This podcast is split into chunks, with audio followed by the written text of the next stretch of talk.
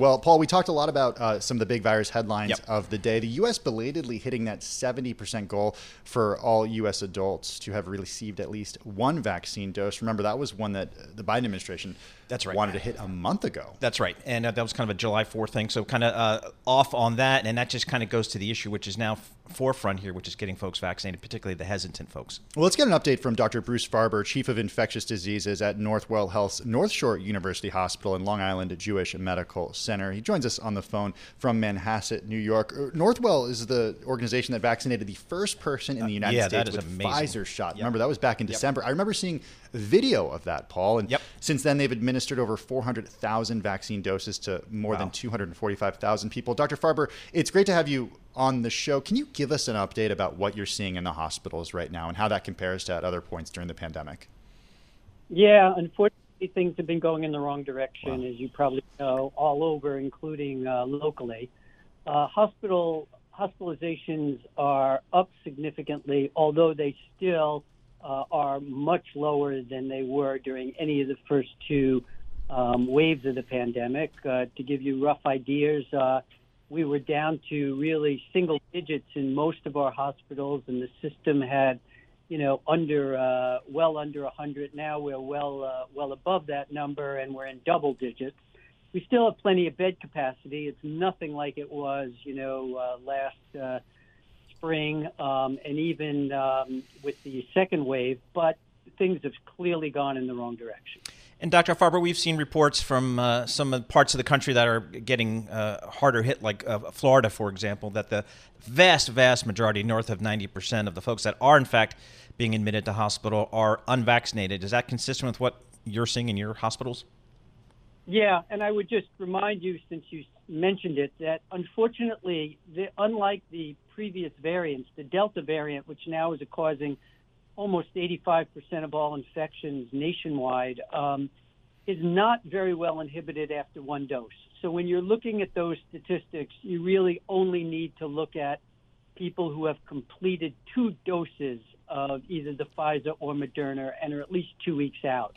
If you're looking at people who have received at least one dose, it's not a meaningful number anymore because that gives probably in the order of 30% protection, which is not even remotely close enough to stopping the epidemic. That's a really good thing to keep in mind because the inoculation schedule it takes weeks for somebody to actually be fully vaccinated after that that first shot and it really makes us take that 70% goal from President Biden reach today with a with a grain of salt. How concerned are you, Dr. Farber, about people who have been vaccinated uh, passing uh, breakthrough infections to those who haven't yet been vaccinated? I'm speaking as a parent of a young child at, at home. I mean, should I be concerned that I'm going to, uh, even though I've been vaccinated, I can I can pass this on uh, to my son?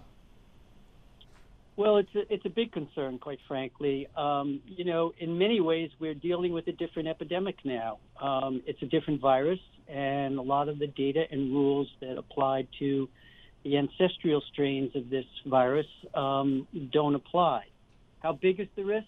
Well, it's I still think a lot lower if you've been vaccinated. Um, but you know, there is uh, some concern about asymptomatic transmission, which was not previously a problem with the uh, other strains. How big a problem that that is, it's still unclear.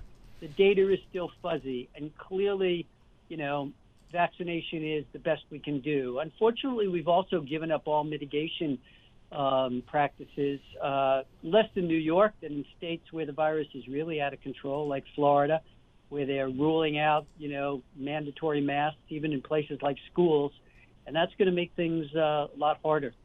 So let's talk about that real quickly. Just you know, the the children, the folks under 12, and reopening schools. A lot of the parts of the country are already reopening schools. Uh, California starts uh, uh, August 12th, for example. What's your thought about kids going back to school?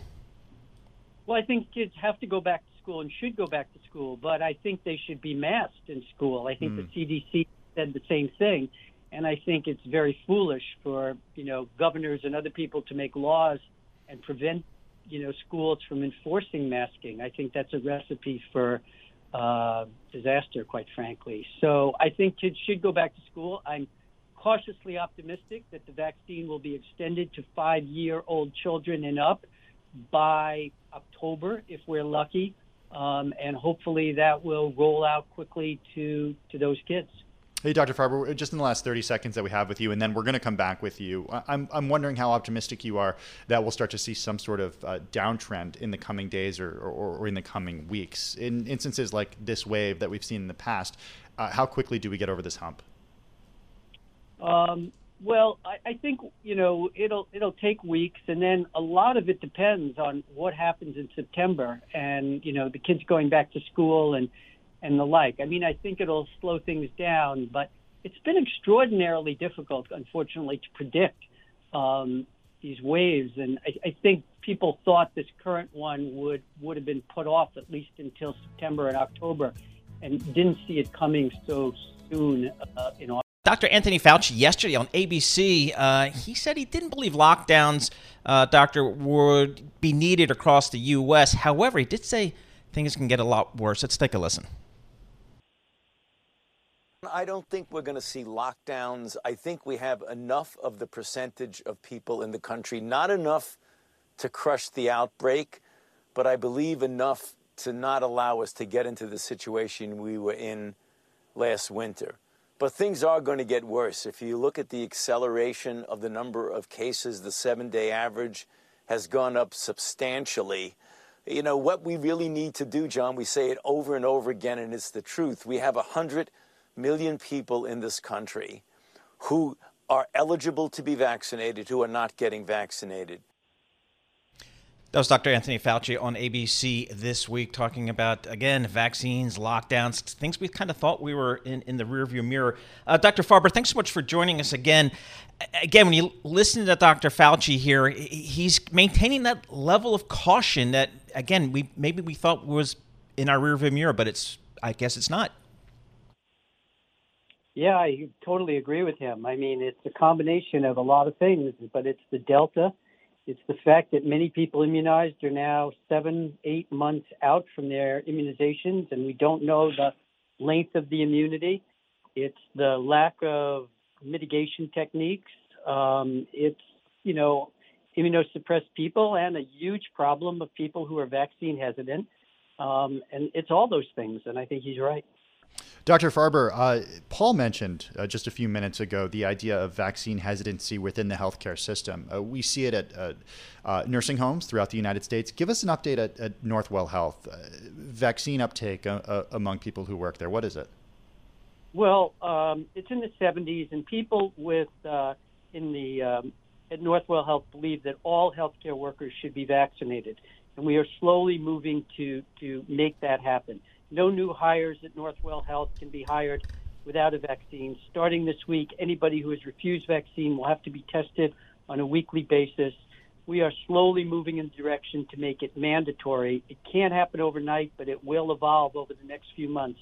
And we're all behind the requirement that all healthcare workers should and have a responsibility to be vaccinated.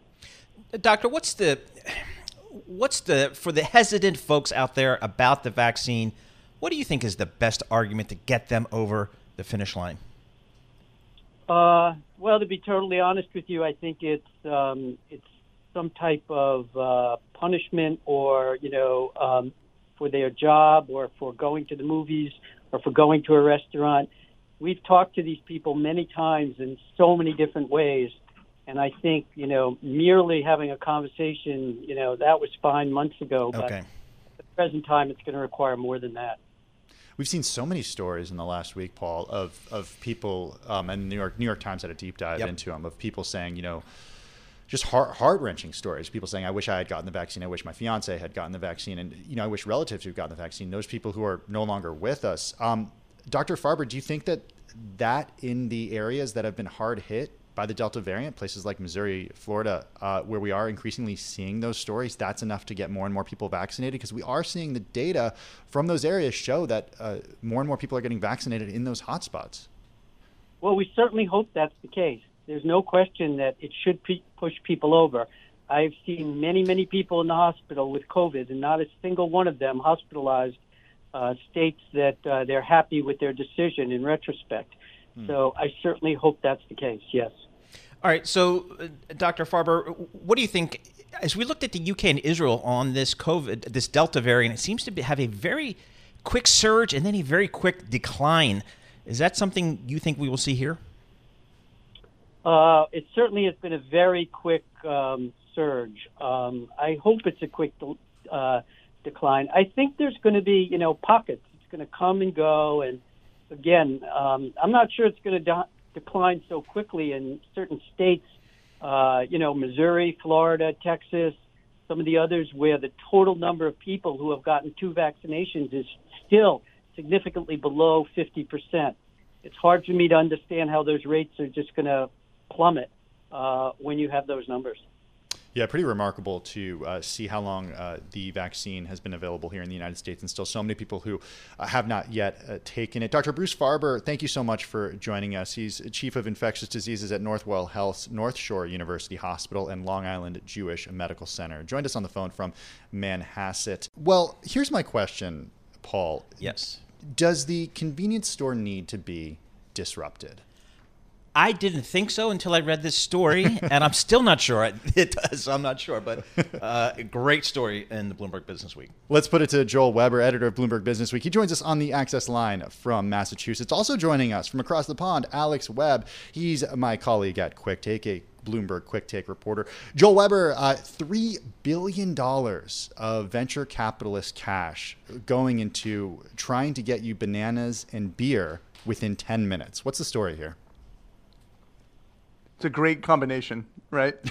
Bill, billions the for breakfast bananas of and beer. champions. Um, and, and if anything, I actually feel, I feel, I feel like the three billion is actually maybe on the, on the budget side. But, but basically, um, Alex did this great story. It's our back page in this uh, forthcoming issue, and you knew that. I knew that already. You know, delivery business was huge, and we saw that once with restaurants but then we've increasingly seen it into groceries. But what Alex pointed out was that actually there's even a new type of grocery delivery that I'll have him explain here that, that's not via the grocery store so much. So, Alex, what do these stores look like?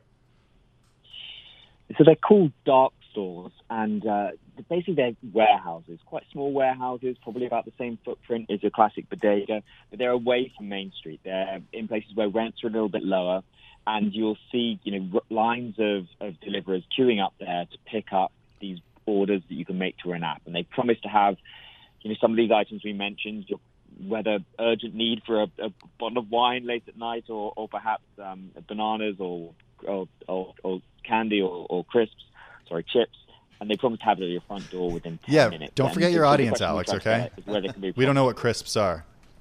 Yeah, exactly. Yeah, my apologies. Chips. So Doritos. Let's split the difference. Uh, so I, I wonder what the economics of this are because you go into your story about how uh, somebody who's actually delivered for or driven for, for services um, is analyzing the numbers here. Uh, does this does this work from a profit perspective? So it looks like it could. Uh, you know, if sort of all things being equal, if they don't overspend on things like marketing and there, there is not an untenable level of competition, the actual steady state economics of this are quite promising, and that's not brilliant news for your for your local neighborhood convenience store. But that is the killer key question here, because there is, as, as you said, so much money being poured into it from venture capital or from venture investors, and you know, in cities like London, there are about a dozen of these companies. That is clearly unsustainable. And if it is such a good business, there's always the risk that the supermarket operators they recognize the threat, then with their huge advantages in terms of costs, because they have massive chains of supermarkets, and so they can sell the groceries for cheaper. If they all pile into the space, then it would, there's no way that it can become a, a, a, a profitable business. And Alex, the first thing that kind of jumped out at me when I read your story from a risk perspective um, is Amazon. Um, what, how are how are they thinking about this business? Because I know they've thought about it, and I'm wondering if the, the good folks here in this uh, these little delivery businesses are thinking about Amazon as well. We've seen some interesting moves from Amazon because they invested in the company in the UK, Deliveroo, which does food Yep. delivery. We've also started to see some whispers that they're trying to charge more for delivery of whole foods, which suggests they're struggling to make the economics work. Um, they have the advantages in terms of scale. The problem is with this, it does require capital, and it does require having local um, dark stores, and they need to be, you know, sort of every couple of miles in a given city. Now, obviously, Amazon doesn't have a problem with access to capital, but it is a capital intensive business. So, it, it, it, in a sense, you could see it being adjacent to what they do, but it's not something they could readily do with the kind of delivery networks they already have. So, yes, it's a threat. We don't think they're going into it just yet. So, Alex, I mean, this this plan, this business model uh, uh, works really well in big cities, and you're in London and in New York on the subway. I've seen a ton of these ads. Uh, you know, this uh, uniquely big city almost, right? To, to be able to pull this off um, at the at the scale that they that they need to, and I and I'm wondering, like, what are the limits to how much money um, VC will actually end up pouring into this, since there's already so many competitors. It, it is a good question. Uh, there's still plenty of markets where this doesn't have penetration. You know, we're seeing it in London, we're seeing it in New York, we're seeing it interestingly in Berlin. There are other places, perhaps you know, Paris is, and then secondary cities in, in, in you know the US and, and UK where they could have a crack at it. Um, it is partly dependent on those steady state economics. You know, if the competition starts to drop off, we start to see a wave of mergers. We've started to hear whispers that these companies, as they seek to raise new money, are struggling a little bit over the past month or two. So perhaps they're recognizing that it has been swamped. And we're also seeing lockdowns are easing, and that is the big challenge. Can they continue on that growth trajectory they've really enjoyed in the past 18 months if uh, people aren't uh, working from offices, um, aren't working from home anymore? They're working from offices, which means they're not going to have right, stuff right. delivered to the office, and they can stop off on the way home with the shop you know, you said something else in the in the article that I thought was really interesting, just about sort of the the life cycle um, for VCs, because VCs have obviously spent much of the last decade and change investing in things from you know call it Uber or Airbnb. What is what does the shift in strategy look like from your perspective? That typically they invested in platforms, sort of three-sided marketplaces, where in theory it's a it's a low, it's not a capital-intensive business. You're working as sort of a catalyst, connecting a customer to someone providing a service. Now, what we actually started to see recently is they've invested in um, businesses that do require capital intensity because they perform well on the stock market. That actually Uber has continued to be a capital intensive business because it has high marketing costs. I do encourage everybody to check out that story and more. Uh, it's in the upcoming issue of Bloomberg Business Week. It's available online now at Bloomberg.com. That's uh, Alex Webb. He's uh, joining us from London. He's Quick Take reporter, my colleague now. Also joining us, Joel Weber, editor of Bloomberg Business Week. He's joining us on the remote from Massachusetts. You can also get the new issue of Bloomberg Business Week magazine. It's available on newsstands, online at Bloomberg.com/businessweek, and of course on the Bloomberg Bloomberg terminal. Well, you know, you think about some of these big Chinese companies that have raised capital in the U.S. over the last several years, and I think about Alibaba. That's a company I know very well, followed it since its beginning. But there's, of course, a whole slew of, of these big Chinese companies, and it's been a play on the growth of China, and they've been so uh, successful over here. But in the back of everyone's mind, there's this thing called China risk. At any given time, uh, the government of China could put the kibosh on the whole thing, and uh, I think we're starting to see a little bit of that. Andy Browne, he's editorial director director uh, for the Bloomberg New Economy that focuses exclusively on China and Asia. Does, do some extraordinary work there. He joins us on the phone from New York. Andy, talk to us about what you're seeing in China. The government's cracking down, and it's not just Alibaba, it's not just Didi, it's educational sectors. I just don't know what's next. What do you think the government's up to? You know, you, you, you talk about risk, um, and it's true. This is now political risk and investors are going to have to get their heads around that. Look, we've seen it in before. You know, we've seen this before with the government trying to put the kibosh on particular abuses within industries. So they did this with the gaming industry a couple of years ago when they figured out that kids in China were spending way too much time playing online games. Um, but this is something very different in terms of scale, its scope, intensity, severity. We have never seen anything like this before. This isn't just the government correcting abuses. This is the government saying we have a new system of economic management here, and it's driven by a political process, and this political process is reflective of our shifting priorities. We're concerned about social welfare. We're concerned about workers. We're concerned about inequality. And you guys, the private sector, need to work with us on all these issues. Get with the program or get out of the way. What is the ultimate outcome of this, though? Andy, I mean, is it is are those something are those things that the the Chinese government can actually accomplish? I mean, you say that the government is concerned about about workers' rights, and there is so much criticism about the way that that workers are treated in China. Yeah, so they have a legit they have a legitimate point that in almost every case where they've taken action against Chinese tech companies, there's some kind of abuse going on. So, you know, who can deny that China's data platforms are abusing their monopoly positions and squeezing out smaller competitors? And, you know, regulators in the United States wish that they might have powers more akin to Chinese regulators um, so that they could put an end to all these abuses. Um, you know, the, the, the issue though is is is is how you go about doing this and, and closing down an entire industry as they just did with online education. Um, you know, is is telling is telling investors you've got to now you have to now assume with a, a, a whole new level of risk. And the question that face the, the the big question now is: Are Chinese stocks investable or not? Clearly, in the education space, the answer is no, and and the, the, the jury is out on you know, on many other Chinese industries which face similar so-called rectification.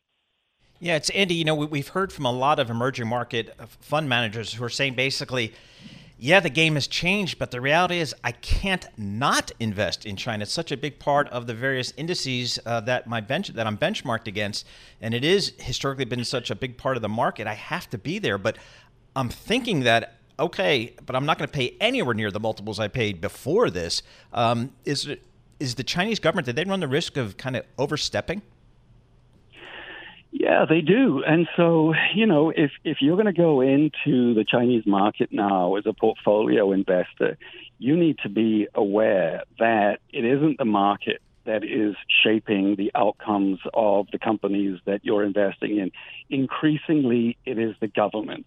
And the government is shaping it according to political priorities. They're the ones pulling the levers. They're the ones turning the dials. Now, if you if you if you can get used to that, and if you can, if you think that you understand where the political priorities of the government lie, then good luck. So, what does it mean for individuals who want to invest in China? Should they just think about this in the context of, okay, well, there's going to be a discount on me buying ADRs of, of Chinese stocks? Or is this, should they have to be prepared for the worst to happen, that their equity uh, stake could actually go to zero? Well, they could. They, they they must be prepared for that because that. I guess all equity investors should be prepared happened. for that, right? well, it is. They are equities well, after all. Yeah, you know, if if you look, so what what are, what are the what are the smart investors in in in China up to? Um, you know, I was reading a speech over the weekend that was made recently by really one of the best and most successful venture capitalists in China called Eric Li, and he said, you know, um, I've been reading copies of Qiushi. Qiushi is a, is the leading theoretical magazine of the Chinese Communist Party, and it's where you find all of Xi Jinping's speeches. And essentially, he's saying, I have found my investment thesis basis um, in in the thoughts of President Xi Jinping, and you should too. You should be studying this magazine if you want to know where right. China is yep. going. If you want to know what your risk is, understand politics. Uh, just some uh, headlines breaking across the Bloomberg terminal. Uh, GOP Senator Lindsey Graham. He tests positive for COVID. That's just coming across the Bloomberg. We'll have more coming up. Andy, just real quickly, uh, 30 seconds. What's the next step for China? Do we expect them to just pick another industry? Uh, yep. Um, look out, watch out for the property sector. That's a far bigger driver of inequality than than uh, education ever is. Uh, look out for healthcare. You know, they're trying now to convince Wall Street, the uh, China Securities Regulatory Commission, that investments are safe. The problem is, it isn't those guys who are driving investment decisions in China. It's the politicians. Andy Browne is editorial director at Bloomberg New Economy. Uh, Andy, thank you so much as always for taking the time. Well, it is Merger Monday for sure. Big M&A trade in the fintech space. Square, the e-payment company Square, buying Afterpay for $29 billion, presumably to tap some of those younger users. But how much younger are they looking for? Toddlers in their cribs. I'm not sure. we have to get the, the latest here. Julie Chariell, she covers all things fintech. She's the senior analyst for fintech and payments for Bloomberg Intelligence. Bloomberg Intelligence is the investment research arm of Bloomberg LP.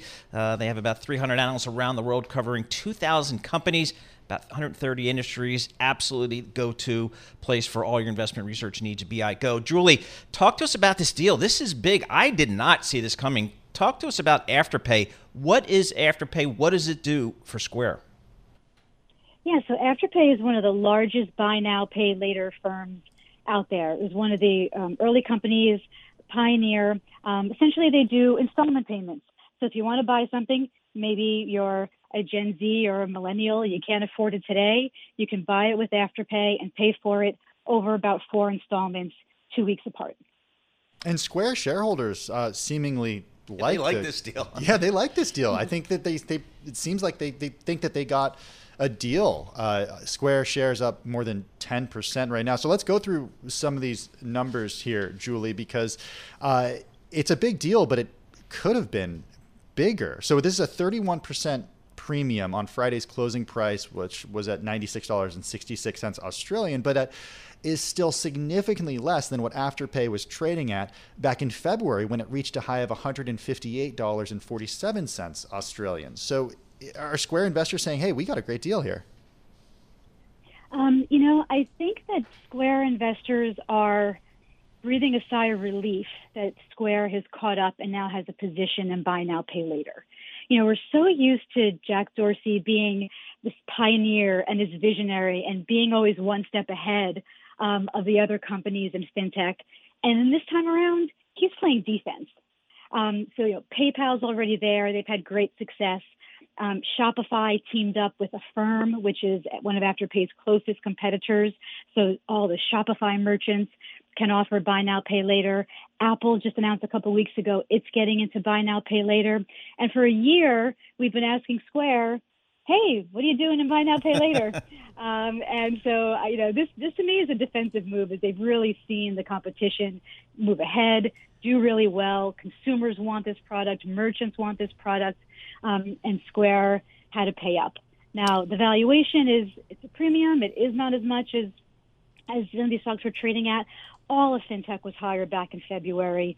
Pretty much all of fintech has has corrected a bit since then. So this is where the market's at right now. All right, so I get a little nervous when this whole buy now, pay later thing seems like it might be introducing. Thank you, Paul. Uh, yes, I mean I'm one of those people that pays my credit you. card bill in full every month. Yeah, credit card Um, companies don't like you. I know they don't. So, eh, talk to us about kind of the credit risk that uh, Square may be assuming with this business model for Afterpay. Yeah, so the credit risk has always been the biggest concern about buy now, pay later. And what we've seen really throughout the pandemic when this form of payment became really popular um, is that there hasn't really been an issue. Um, non-performing loans, you know, late payments, those kinds of things have not been a problem for these companies in the past year. And they have been giving out more and more credit. Um, a big part of it is just about the way the business model works, especially Afterpay.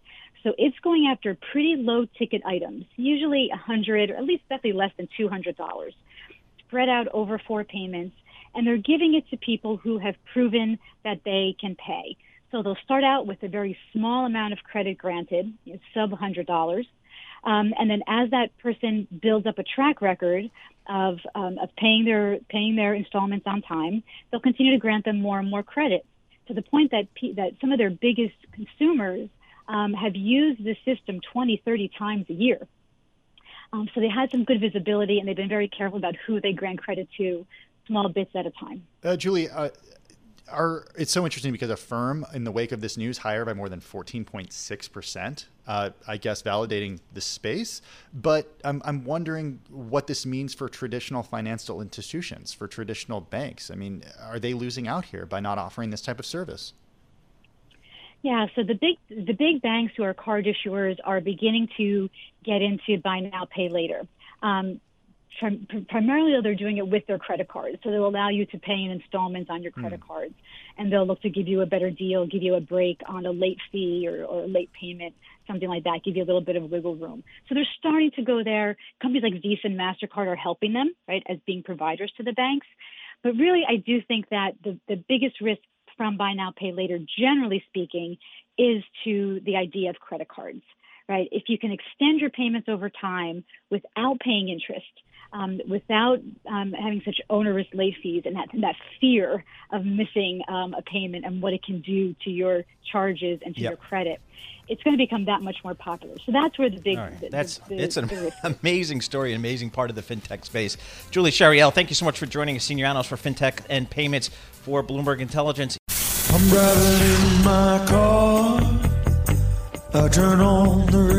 How about you let me drive? Oh, no, no, no, no. Who's gonna drive you home? Honey, please, I'll do the driving. Drive on. Excuse me, I want to drive. Just drive, baby. It's the question that drives us.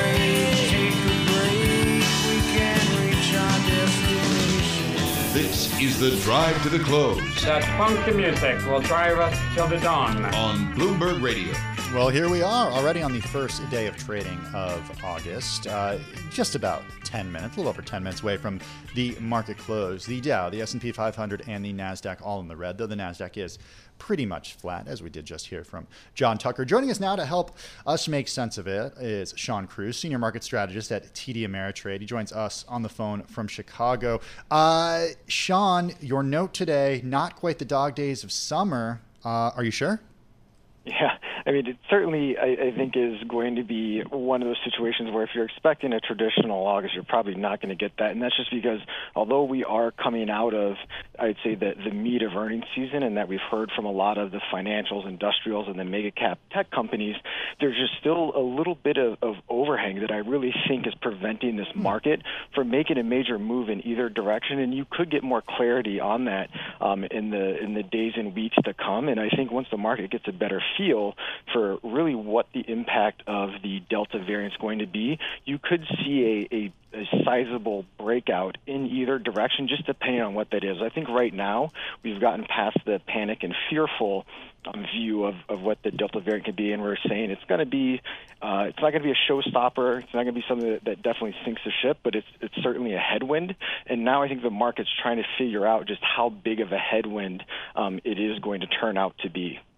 Shawn, yeah, I want to stick with earnings here. Um, we're about a third of the way through, and there's a lot of folks out there that are concerned about valuation in this market, and uh, you, and kind of saying, hey, but don't worry, uh, corporate America and, and, and it's going to earn its way into these multiples. Uh, do you feel comfortable with that kind of rationale?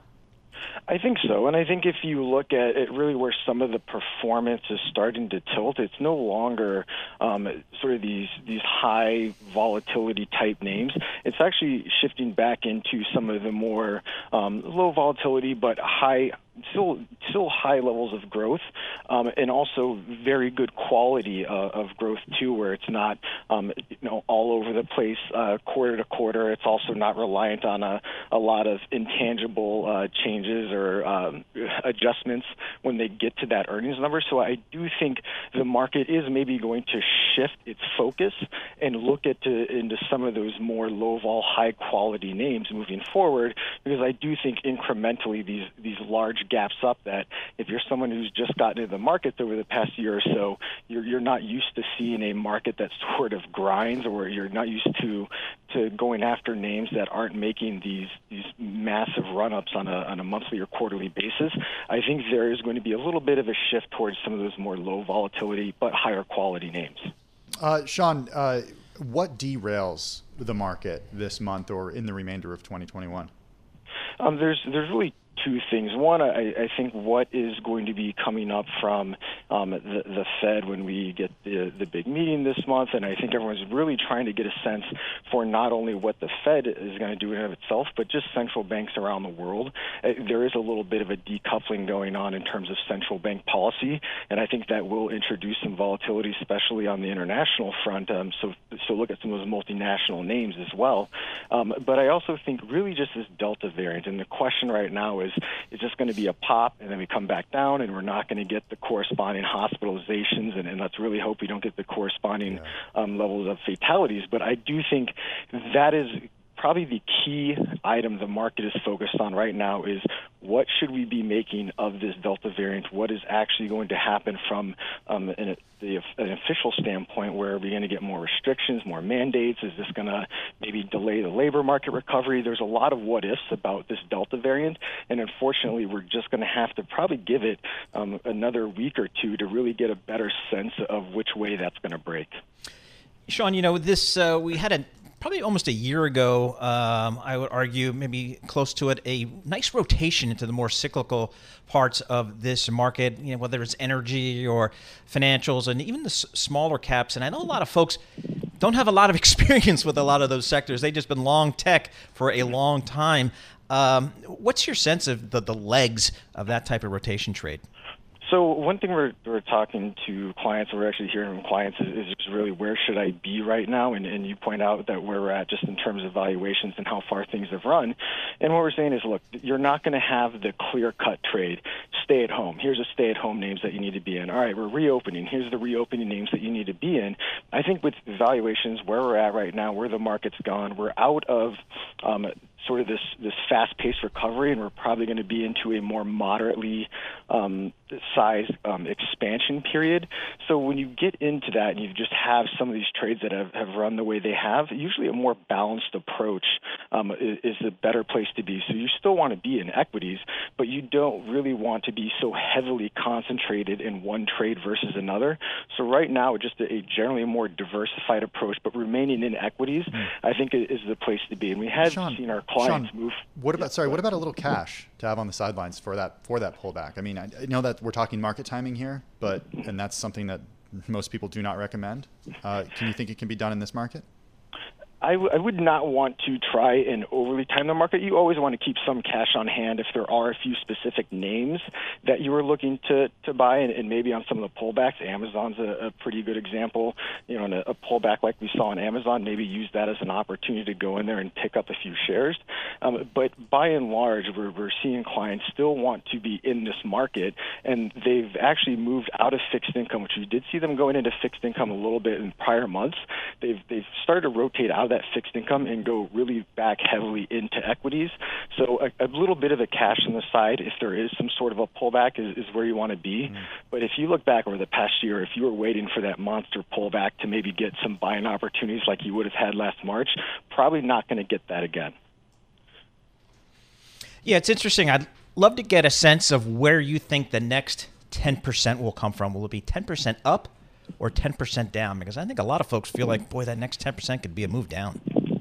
Yeah, I actually I see the opportunity for um, that next 10% uh, to come on the upside, and the reason why is I think markets right now we're starting to to put the the fast, robust recovery in the U.S. behind us, and then start overlaying that on some of the other global economies and saying, look, once they start getting vaccinations out there, they start getting things reopened, and, and they really get their economies fired back up again, we can expect more of a this this synchronized global recovery. I think this Delta variant certainly put a, a little bit of a, a dampening effect on that. So I do think once we can get through this Delta variant, assume we do, I would mm-hmm. see the next 10% to yeah. be on the upside as we start to see global economies start to get the experience that the U.S. had over the past year. Hey, Shawn, we only have 30 seconds left, but I mean, what is the what is the signal that the bond market is sending right now? Is it telling us economic growth is a serious concern?